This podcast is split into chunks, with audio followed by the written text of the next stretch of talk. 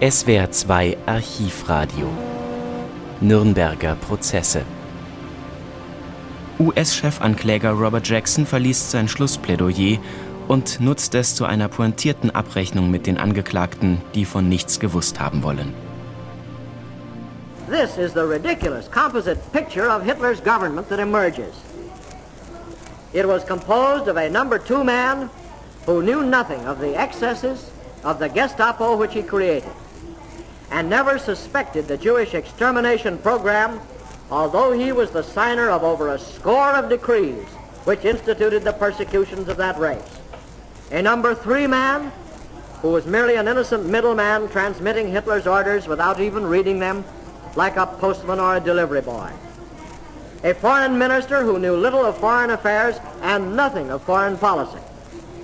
A field marshal who issued orders to the armed forces but had no idea of the results they would have in practice.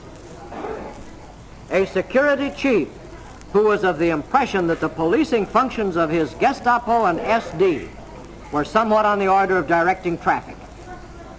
A party philosopher who was interested in historical research and had no idea of the violence which his philosophy was inciting in the 20th century. A governor general of Poland who reigned but did not rule a Gauleiter of Franconia, whose occupation was to pour forth filthy writings about the Jews, but who had no idea that anybody would read them. A minister of the interior, who knew not even what went on in the interior of his own office, much less the interior of his department, and nothing at all about the interior of Germany.